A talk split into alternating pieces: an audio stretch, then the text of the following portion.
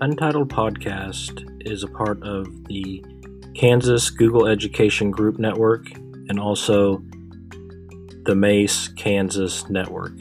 You can find more information about episodes and guests at www.untitledpc.net. Welcome to Untitled Podcast. My name is Travis True. And I'm Carol Nelson.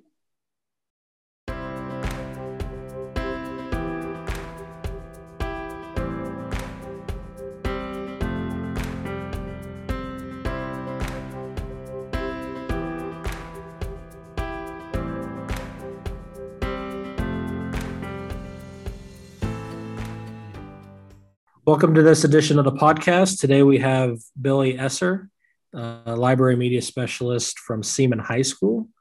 Billy, please introduce yourself and share with our listeners your journey in education, and how you ended up at Seaman High School. Um, well, my name's Billy Esser, and this is my 25th year in teaching. Um, I believe it's my 20th year in uh, school libraries. Um, I started out down in Anderson County at uh, Anderson County Junior Senior High School. I taught seventh, eighth, and 10th grade English. And then I decided I was going to get married. And so I spent the next 17 years um, out at Jeff West in Meriden, Kansas, which is um, about 20, 10 to 15 minutes northeast of Topeka. And I taught 10th grade English and senior English and some newspaper and yearbook. And um, I had the good fortune of having a really great principal, and we were sitting there eating lunch uh, one day, and we had a librarian. And you know, it was kind of when the internet was really evolving in schools. It's it's when you started having computer labs, and she was very traditional, and she was lovely, um, and she could tell you exactly how many years she had until she was KPERS eligible. And one day someone asked her that while I was sitting there and my principal was sitting there. And she said she had two years. And I kind of perked up, and my principal kind of perked up. And I, he just looked at me and he said, Do it. And so uh, I did. And so I spent the next couple of years uh, working on a master's degree in library science. And uh, when I finished my degree, uh, she retired and I stepped in and I split time between the middle school and the high school. And the middle school is now uh, so i was working with students in grades five through eight and also students in grades nine through 12 and i had the good fortune of having um, a principal and a superintendent who who allowed me to uh, figure out what it was to be a it's kind of cliche a 21st century librarian um, they were kind enough not to cut my budgets. They were kind enough, you know, funding school libraries isn't always about, it is about money for materials, but it's also about um, giving your librarians the time to really manage a library collection. And I just had a really great experience there. I was there for 17 years. And then I, I felt like I had sort of peaked or I had done all the good that I was going to do out at Jeff West. Um, it would have been in the spring of 2014. And, and I decided it was time for a change. And so I accepted um, an elementary school position in the Seaman School District. And I split time between a couple of buildings. And man, it was great experience. Um, you know, I think high school people have preconceived notions about elementary people, and elementary people have preconceived notions about high school people. And some of those things are true, and some of those things are false.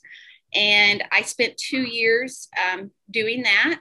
And then the high school position became available. And so I've been at Seaman High since the fall of t- 2016. Um, trying to think about my journey. Uh, I think I've just, I think part of my journey, I feel like it's been successful because I've had um, administrators who have either supported what, what I've done or administrators that were malleable to the ideas that I had about the school library. And um, it was a whole lot more than I ever thought it was going to be. A lot of people think that it's just checking out books, but it, it's so much more than that so that's how I got here. It's great. We love we just love hearing about each person's journey and it's really interesting to hear how you get to where you are and how it kind you know different steps prepare you for each next adventure and so it's exciting to hear your adventure as well. So I'm sure one of the things that you deal with um, is web information. Um, how in your position do you help students and teachers navigate that web of, of information and disinformation as well? Um, there's a lot of co-teaching. Um, co-teaching uh, with my staff has always been kind of a fundamental thing. Um, I still like to teach. I love to go into classrooms, and a lot of it is about educating staff on resources that are available to them. Um, a lot of it is on educating teachers. You know, technology is changing so fast that how many teachers did research when they were in college, whether it was five years ago, uh, for a lot of them, it was 25 years ago. Um, a, a, lot of them don't have the skills or they grab a quick uh, they, they grab a quick in service you know maybe there's a conference and they discuss integrating research into into a classroom um, but I, I do that by reaching out to my students and my staff. Um, personally, I don't think successful school librarians are quiet and demure and just kind of hide out in the library. You, have got to be an advocate. And so I work really hard at working with teachers, whether they're English teachers or social studies teachers or science teachers, um, keeping them up to date on the information um, being available to work with them and conference with them, um, letting them know, hey, did you know that on TikTok in January, uh, they said that Helen Keller wasn't real and didn't exist? Um, that was a thing. And there were a bunch of teenagers, I guess, who somebody put together a TikTok, said Helen Keller wasn't real. She couldn't have accomplished what she did. There's no way that she could fly a plane. And I let teachers know that, you know, this is the information that is out there and you've got to educate yourself. And uh, when a student says something that is clearly uh, misinformation, you, you've, you've got to point it out to them. So, education, getting into the classrooms, is how I work to combat that. So, as you work with teachers, um, what are some strategies or um, tips that you share with those teachers that they can use to embed that um, information literacy into their lessons? Because yeah, it's probably not a standalone lesson. Right. And it should be, you know, um, because kids are looking up information all the time, they need to have those skills, you know, across the board, across all all their subjects because they are looking up information all the time. So, what are some strategies that teachers can use um, to teach their students or to embed um, to help with information literacy? So, one of the first things that I, I try to I try to get teachers to understand is that we've got a lot of teachers that think that research happens quickly they say, hey, go find some information and put together this project or do this poster. And when you push students to put together information quickly, um, they kind of do sloppy research. And so I, I, I remind them that research takes time. Uh, I remind them about using the databases that are available from the State Library of Kansas. Um, I remind them that Wikipedia is not a bad thing. Uh, you know, when Wikipedia, I, this, I know it's funny, right? You know when wikipedia i was there when wikipedia first came out and you know it was it was the spawn of satan. What do you mean someone can go out there and change the information that's on the web? You know when wikipedia we were used to 1.0 internet where you could gather gather but you couldn't change or edit. And so wikipedia became a thing and, and li- librarians and teachers they they literally lost their minds. And I mean, it's true. I mean we did. I'm i'm just we did. We lost our minds. Don't trust that. Um, but it's evolved, and now we understand what crowdsourcing is. Um, now we the, the, research has been done. Um, that we show that not we, but the research shows that Wikipedia is just as reliable as a print encyclopedia, and that on average you're going to have about three mistake, three minor mistakes uh, per entry. Um, some don't know that there are pages on Wikipedia that not everyone can edit. Um, there's vandalism does happen on Wikipedia, and those sensitive topics or those topics that are controversial, that they are locked down. And so there's this term that's kind of been floating around for the last year or so um, that I'm trying to get across to my staff, and it's called lateral reading. And that's where you have a, trust, a, a, sort, a trusted source that you go to, like Wikipedia or an online encyclopedia.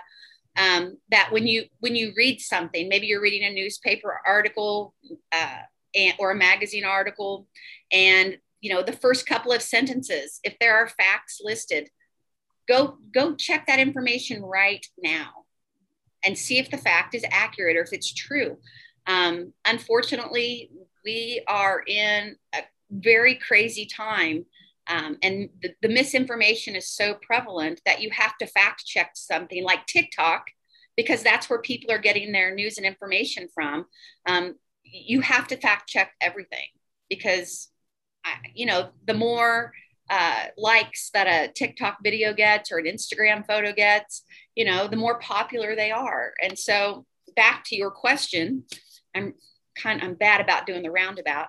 Back to your question, um, I'm just trying to stress to teachers that you you've got to tell kids to question everything. Uh, databases, um, while reliable, are not without bias and opinion. Uh, that telling students to hey, just go grab some quick information and base a huge project off that, not always a great thing. Um, and lateral reading, I lateral reading, I think, is something that um, teachers are going to probably be hearing more about in the next couple of years. I think that um, this is just my opinion. It's not, you know, researched or verified anywhere. I think in the next few years, we've gotten to a point where encyclopedias haven't been considered reliable resources or they've been considered reliable but they've been considered low you know low skills low information.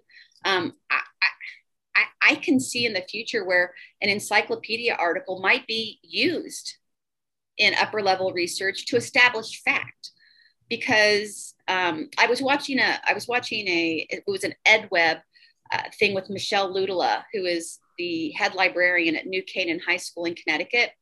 And she's discussing how people don't have a sense of information agency, that they're getting their information uh, from Facebook or TikTok or Instagram. And so they don't know who to believe. Mm-hmm. And so when they don't know who to believe, they're just sort of making up the facts as as we go along and so i do think that encyclopedias are are sort of going to come back around so that we can establish some general basic knowledge and facts.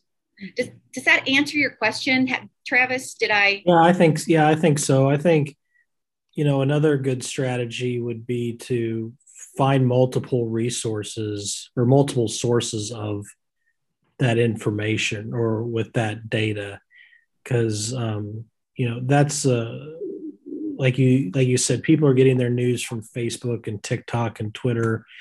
And if you see something posted on facebook and you're not quite sure about it do some research and see if there's multiple news outlets that are reporting the same thing or other websites that are reporting similar then generally the story is probably true.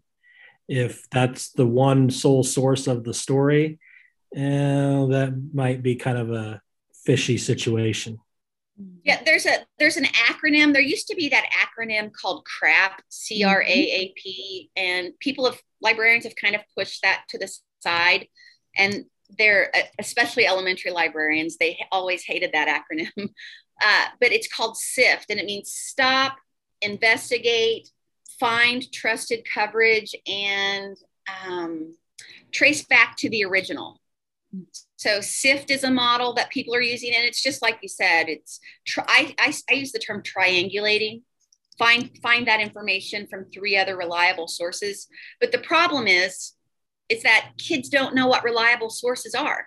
You know, a lot of people don't watch the evening news. They can't tell you some of the most common magazines um, or website magazines that are out there today.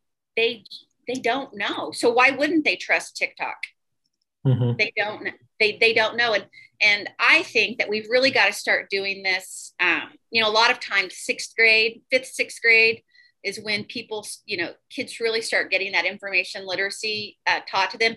We've got to we've got to start teaching it earlier. We've got to start working with first and second graders. We're, well, where did you hear that?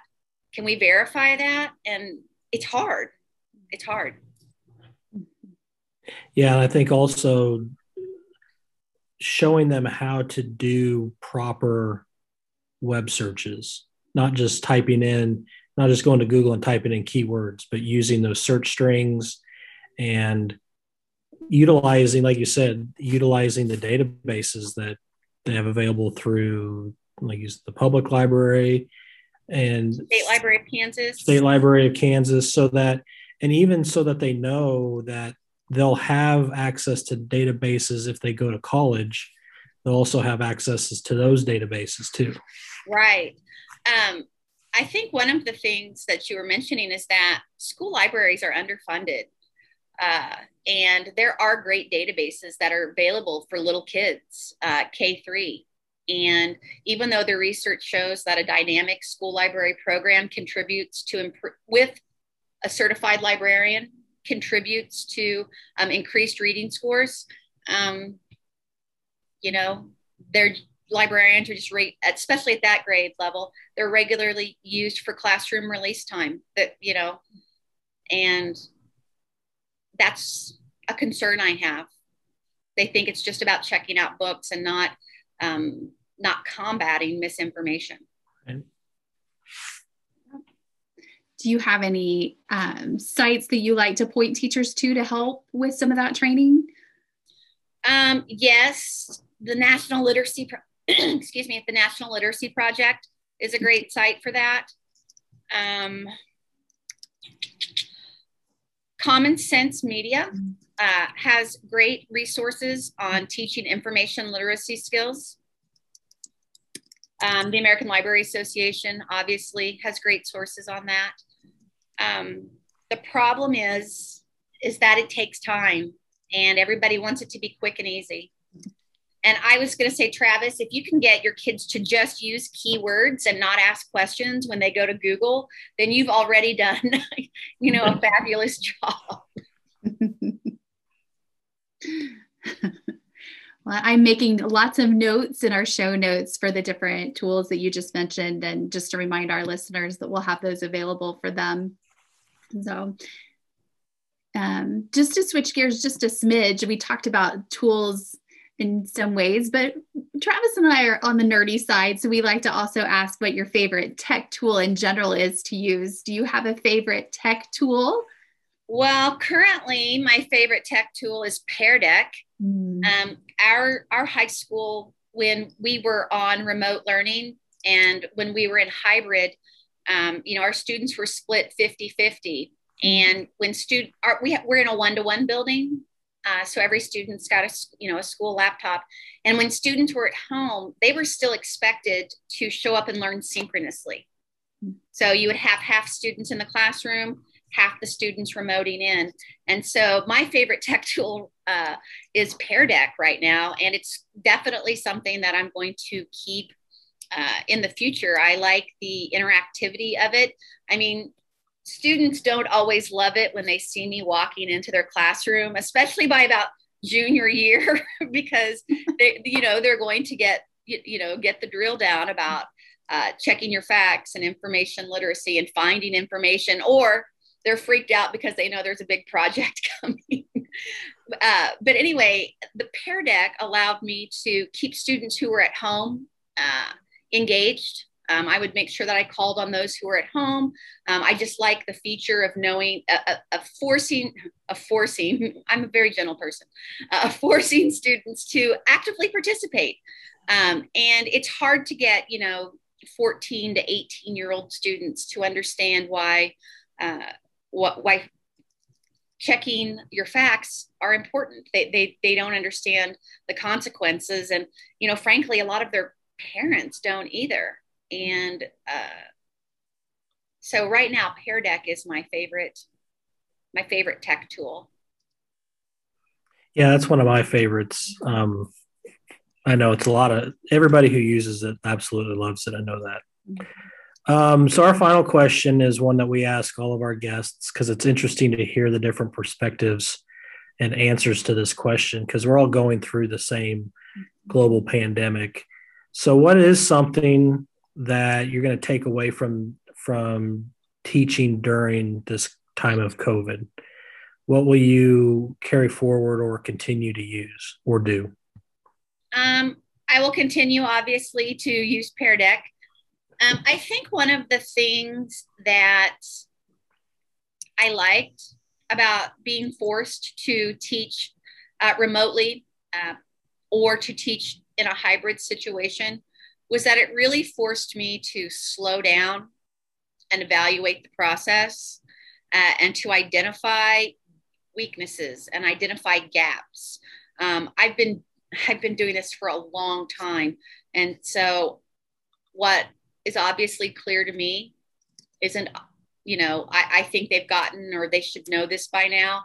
Um, they regularly don't, and so I think what I'm going to take away moving forward, and actually, um, we're going to do this uh, with a. I'm going to do this with a couple of teachers um, next year. Is I'm going to continue to teach remotely. I'm going to remote in to a couple of teachers who've got the same class during the same hour, and uh, I like it because it it forces me to focus on students, and it forces me to focus on what it is that I'm teaching because it matters to me um, if a student understands what I'm what I'm doing, or maybe they don't understand it, but they can at least follow the steps in order to complete the process. That that matters to me, and so I, I am going to I'm going to take that with me. I'm going to remote in, and I think it makes me better. Well, Billy, thanks for coming on. Oh, see, thanks for coming on. Um, on the sh- episode talking about information literacy because it is it's super important especially in the last few years in the in the fake news era that we're in now and and with all the information that's on social media and online and every place. Um, it's it's super important. Um, so uh, thanks for coming on and sharing your story uh, we really appreciate it. Listeners, remember um, resources that were mentioned are going to be linked in the show notes on the episode page. And um, Billy, you have any final thoughts or comments before we? I do. edWeb current has a ton of free webinars and anything out there by Michelle Luhtala. It's L U H T A L A. Uh, or Joyce Valenza, who's now a uh, professor at Rutgers. Uh, she writes a never-ending search blog for School Library Journal. In, anything out there by by uh, by those two gals or anyone that they present with is really going to uh, expand. Whether you're a school librarian or a classroom teacher, it's really going to expand your knowledge and give you some ideas about integrating information literacy into the classes that you teach. I'm not original. I, I still all I still all their ideas. Hey, that's what teachers do best is borrow, right? right. well, Billy, thanks thanks a lot for coming on, and for everyone who's listening, we'll see you next time. Right.